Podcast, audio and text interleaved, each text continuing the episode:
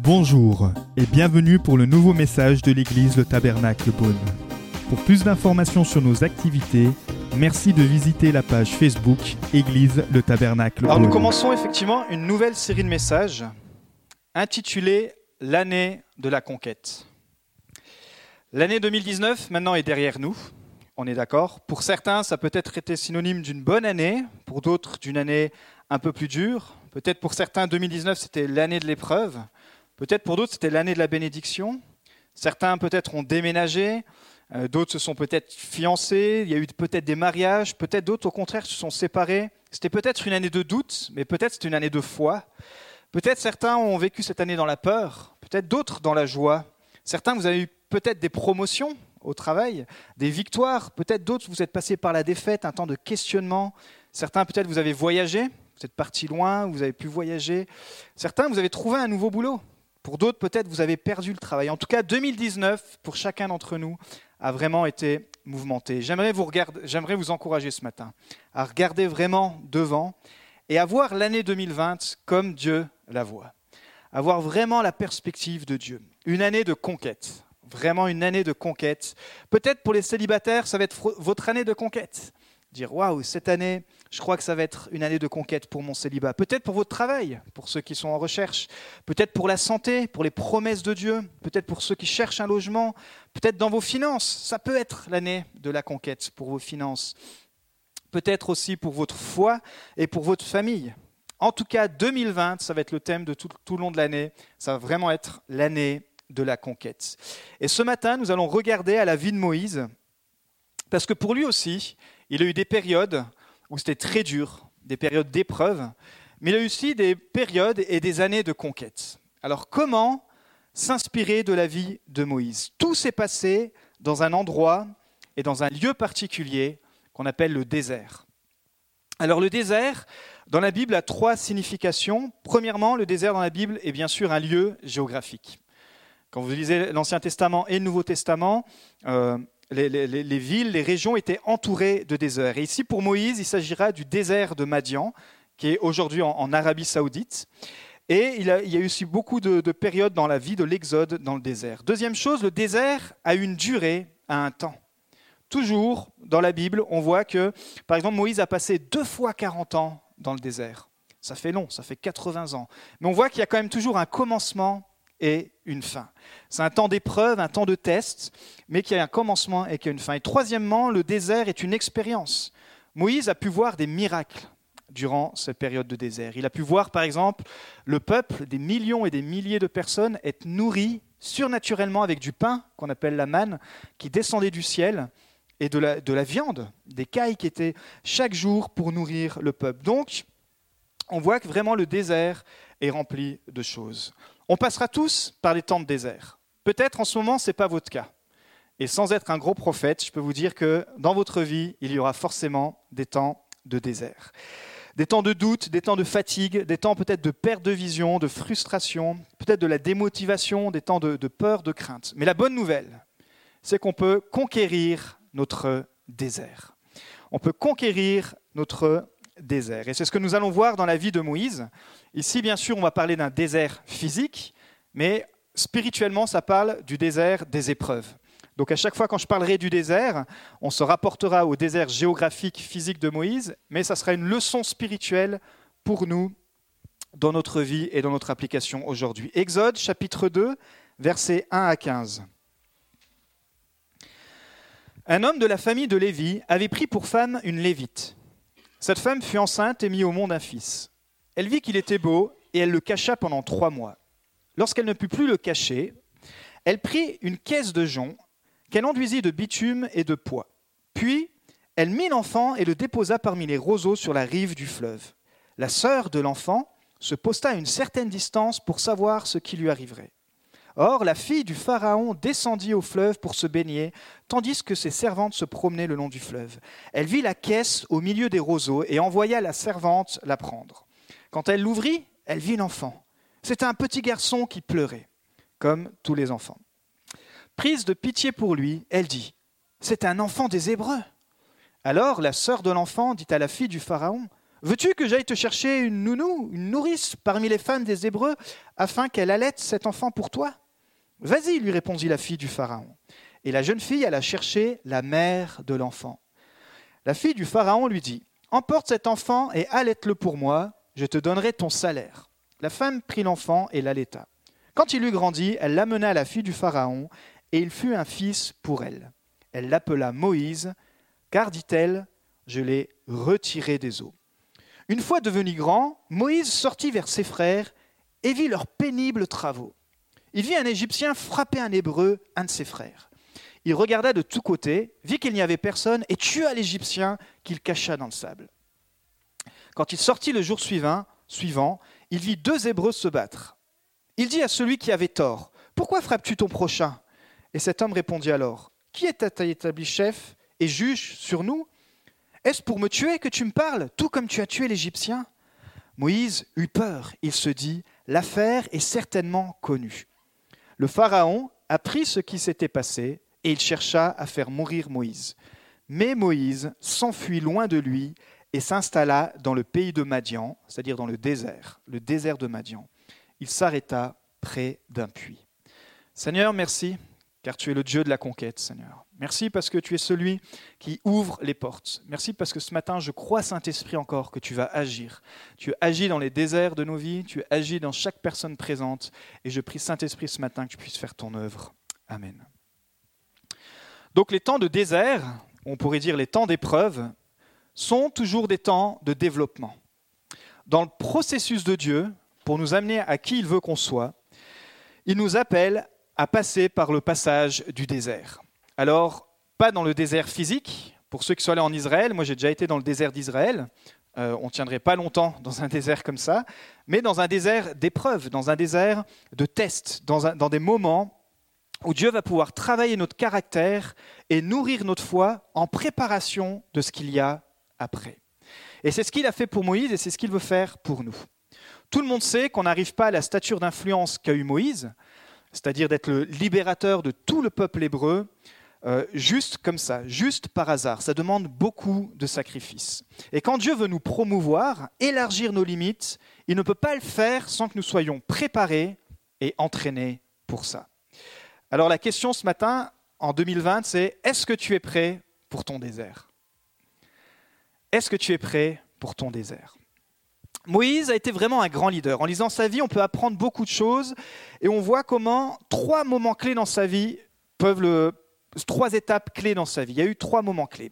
40 ans en Égypte, 40 ans dans le désert de Madian, alors qu'il était en fuite, et 40 ans dans le désert avec le peuple hébreu.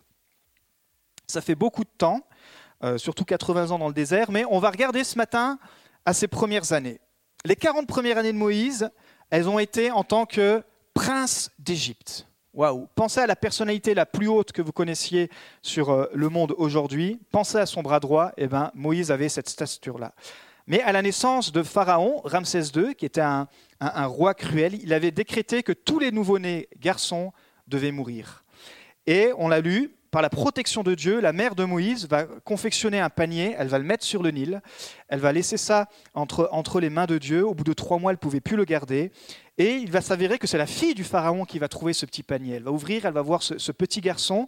Comme par hasard, c'était calculé, mais il y avait la sœur de la, maman de Moïse qui était là, elle va s'arranger pour que, euh, comme cette femme a, eu grâce auprès de ce petit garçon, elle va dire bah, Je vais te trouver quelqu'un, et elle a permis que ce soit euh, la mère de Moïse, finalement.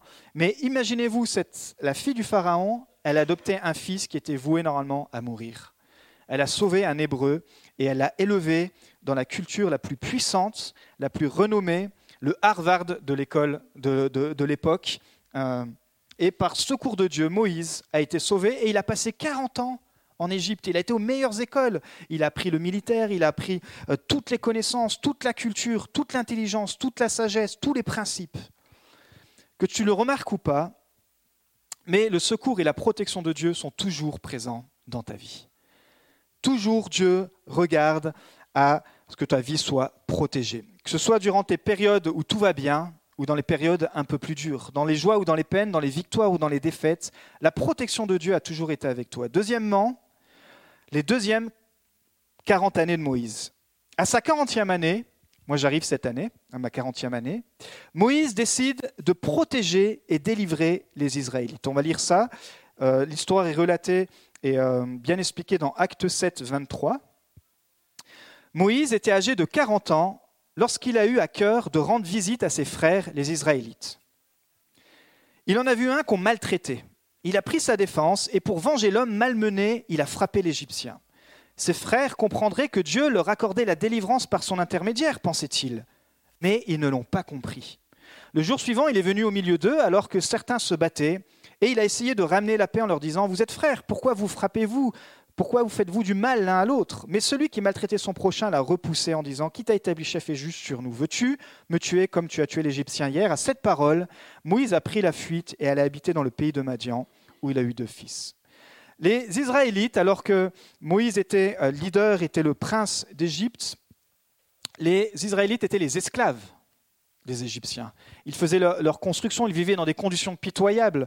Ceux qui ont permis de construire tous les monuments, ils portaient les pierres, ils étaient vraiment maltraités. Et un jour, il a voulu faire justice par lui-même, Moïse. Il a dit, c'en est assez. Et alors qu'il voyait un Égyptien qui, frappait un de, ses, frères, il a voulu prendre sa défense et il a tué cet Égyptien. Il a commis quand même un meurtre.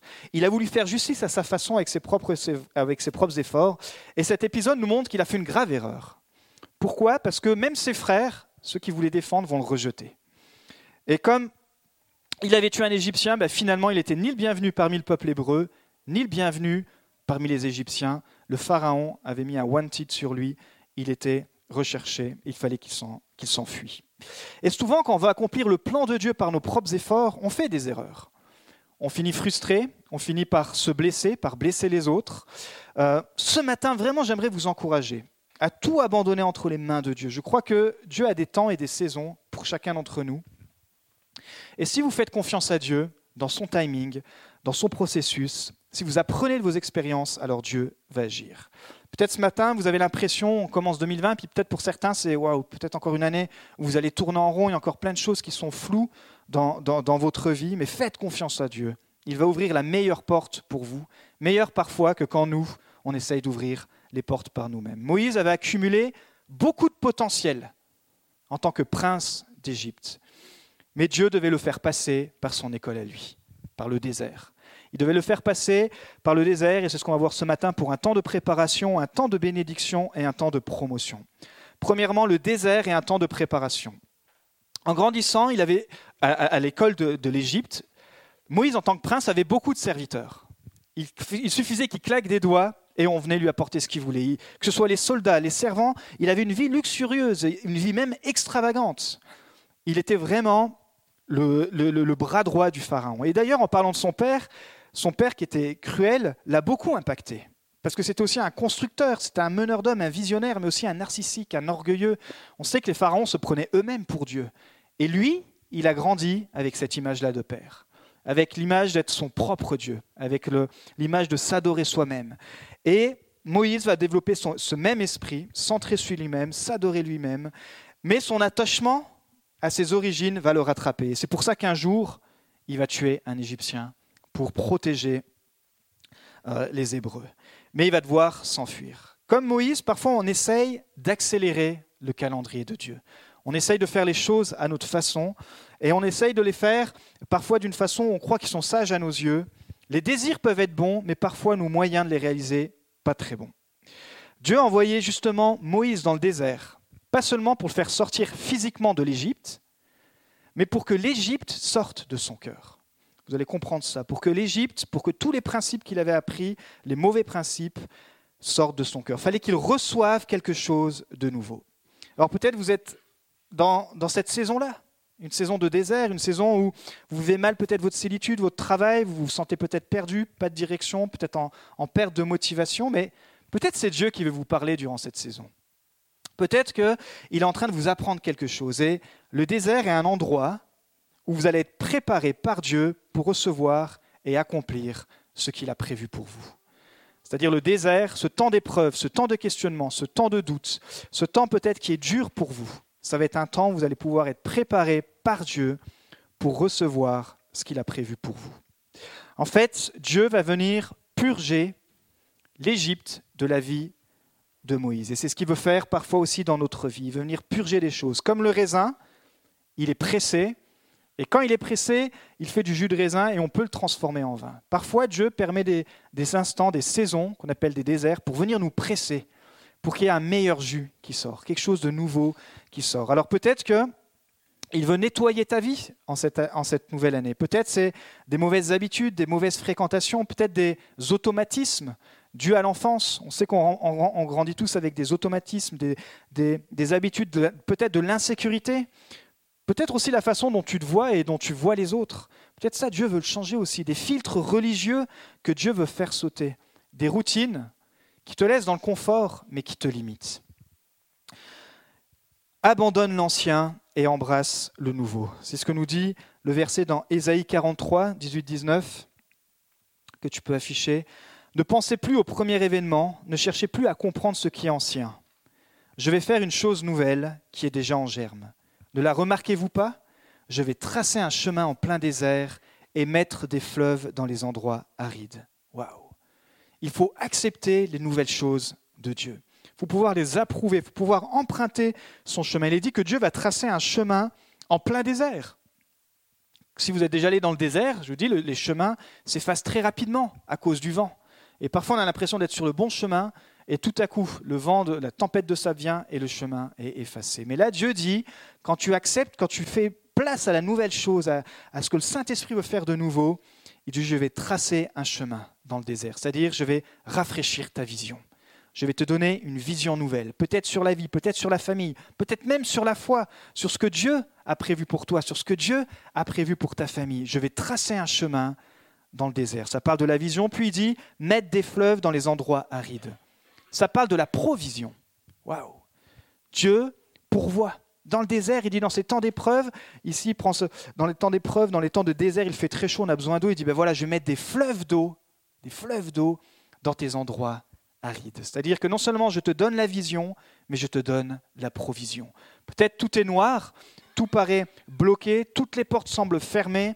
Peut-être tu te poses beaucoup de questions, Dieu dit, je suis en train de te parler dans cette période-là. C'est une période dure pour ta vie, mais c'est une période dans laquelle je veux que tu puisses te rapprocher de moi parce que dans ce désert, je vais te donner une nouvelle vision et je vais te donner ma provision.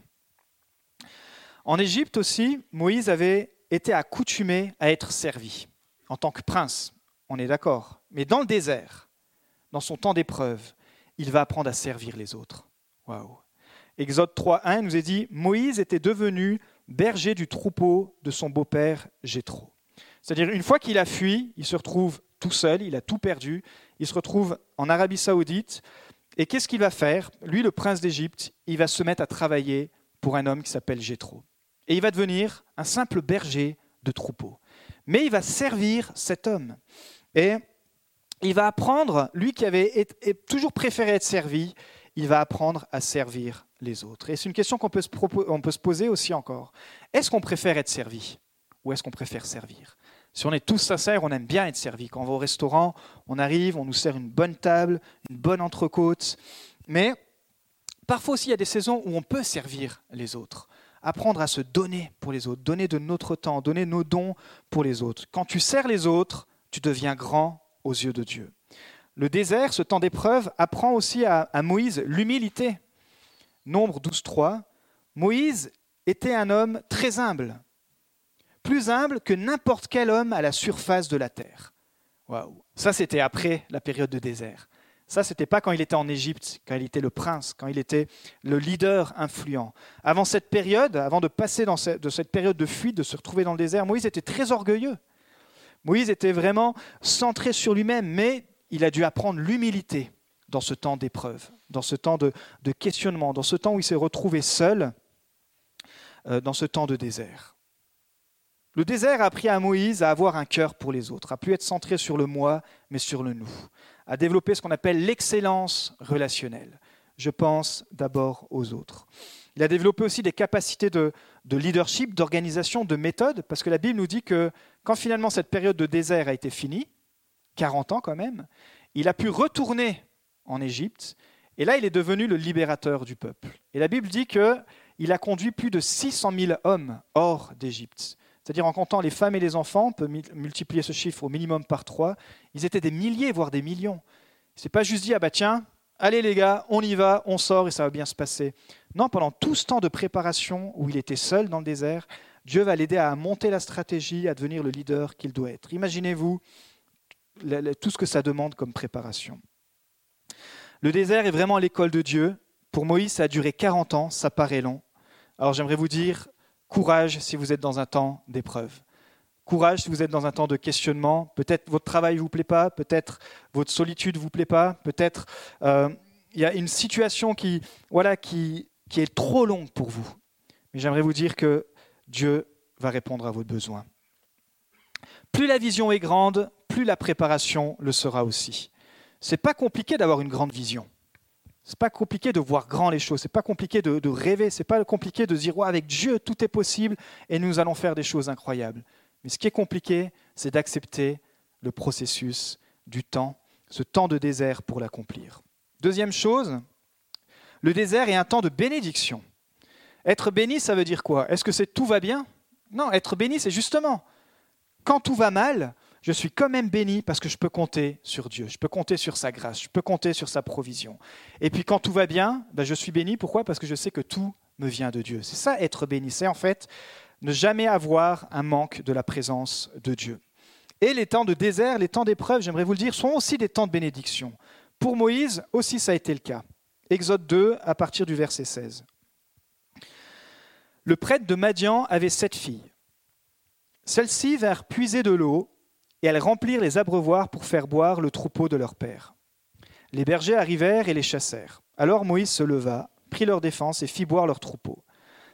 Quand elles furent de retour chez Réuel, leur père, il demanda Pourquoi revenez-vous si vite aujourd'hui? Elle répondit Un Égyptien nous a délivrés de la main des bergers. Il nous a même puisé de l'eau et a fait boire le troupeau. Réuel, qui est aussi le nom pour Jéthro, dit à ses filles Où est-il? Pourquoi avez-vous laissé cet homme? Allez l'appeler pour qu'il vienne prendre un repas. Moïse décida de s'installer chez cet homme. Attention, la bonne nouvelle, qui lui donna en mariage sa fille Séphora. Elle mit au monde un fils qu'il appela Gershom, car dit-il, je suis en exil dans un pays étranger. Même dans un temps de désert, Dieu bénit. Moïse se retrouve à quitter toute l'Égypte, se retrouve à quitter toute la gloire, se retrouve à, quitter le, poste le plus influent du monde antique à l'époque. Il se retrouve dans une terre aride, en Arabie saoudite, tout seul. Dieu va commencer à travailler son cœur, commencer à, travailler son caractère. Il part quand même à cause d'un meurtre. Il part pas juste comme ça, il, il part quand même pour quelque chose de grave. Et il se retrouve à vagabonder, mais Dieu est avec lui. Et alors qu'il avait tout quitté, famille, relations, amis, il se met en mode serviteur. Il se met en mode à penser aux autres. En Égypte, on le servait, mais là, il se met en mode je vais servir les autres. Et là, il voit des, demoiselles qui se font attaquer par d'autres bergers et il va prendre leur défense. Avant, il leur envoyé des soldats, avant, il ne se serait pas mouillé, mais là, il va prendre leur défense. Et on sait comme il était euh, habitué, il a pu vaincre le combat. Et finalement, ces femmes, elles vont, elles vont rentrer à la maison, ces filles, et puis elles vont être toutes contentes. Il va même puiser de l'eau pour elles. Et leur papa dit, mais qu'est-ce qui s'est passé? Il dit, mais là, il y a un homme, il y a un homme qui a pris notre défense, qui nous a sauvé des attaques et en plus qui nous a donné toute l'eau dont nous avons besoin. Et alors cet homme va lui donner une de ses filles, Séphora. Waouh Alors c'est un des secrets pour conquérir peut-être le désert du célibat. Sérieux les gars, et sérieux les, les demoiselles. Servez les autres. Servez dans, des, des rassemblements chrétiens, servez dans des rencontres chrétiennes, mettez-vous au service, parce que quand vous servez les autres, alors Dieu va s'occuper de votre désert. Quand vous servez les autres, alors Dieu va s'occuper de votre cœur. Peut-être ça va être plus long pour certains, plus court pour d'autres, mais le secret pour conquérir le désert du célibat, c'est de servir les autres. En regardant la vie de Moïse, on voit que Dieu, finalement, l'a jamais quitté. Dès sa naissance, Dieu avait pris soin de lui, que malgré tout ce massacre, des enfants, lui, soient miraculeusement sauvés. Il a été accueilli dans le palais quand même euh, royal, chez les pharaons, la, puissance la plus influente de l'époque. Sa nounou, c'est devenu sa mère, alors que même le pharaon ne le savait pas. La propre fille de pharaon l'a élevé et on a fait vraiment euh, quelqu'un de très érudit. Dans les temps de préparation, la présence de Dieu sera toujours avec nous. Et il pourra voir même au-delà de nos attentes. dans sa fuite, Moïse a tout perdu, mais il s'est mis à servir les autres et Dieu lui a redonné une famille, un beau papa, une femme, des enfants. Vous savez, Dieu fait toutes choses belles en son temps. C'est ce que dit l'Ecclésiaste chapitre 3.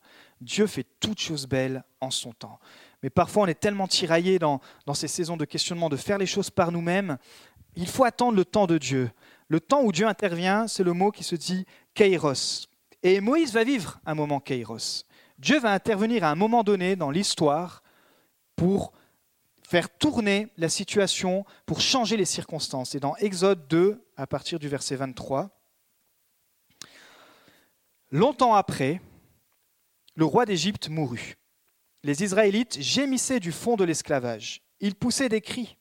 Leurs appels montèrent du fond de l'esclavage jusqu'à Dieu. Dieu entendit leurs gémissements et se souvint de son alliance avec Abraham, Isaac et Jacob. Dieu vit les Israélites, il comprit leur situation.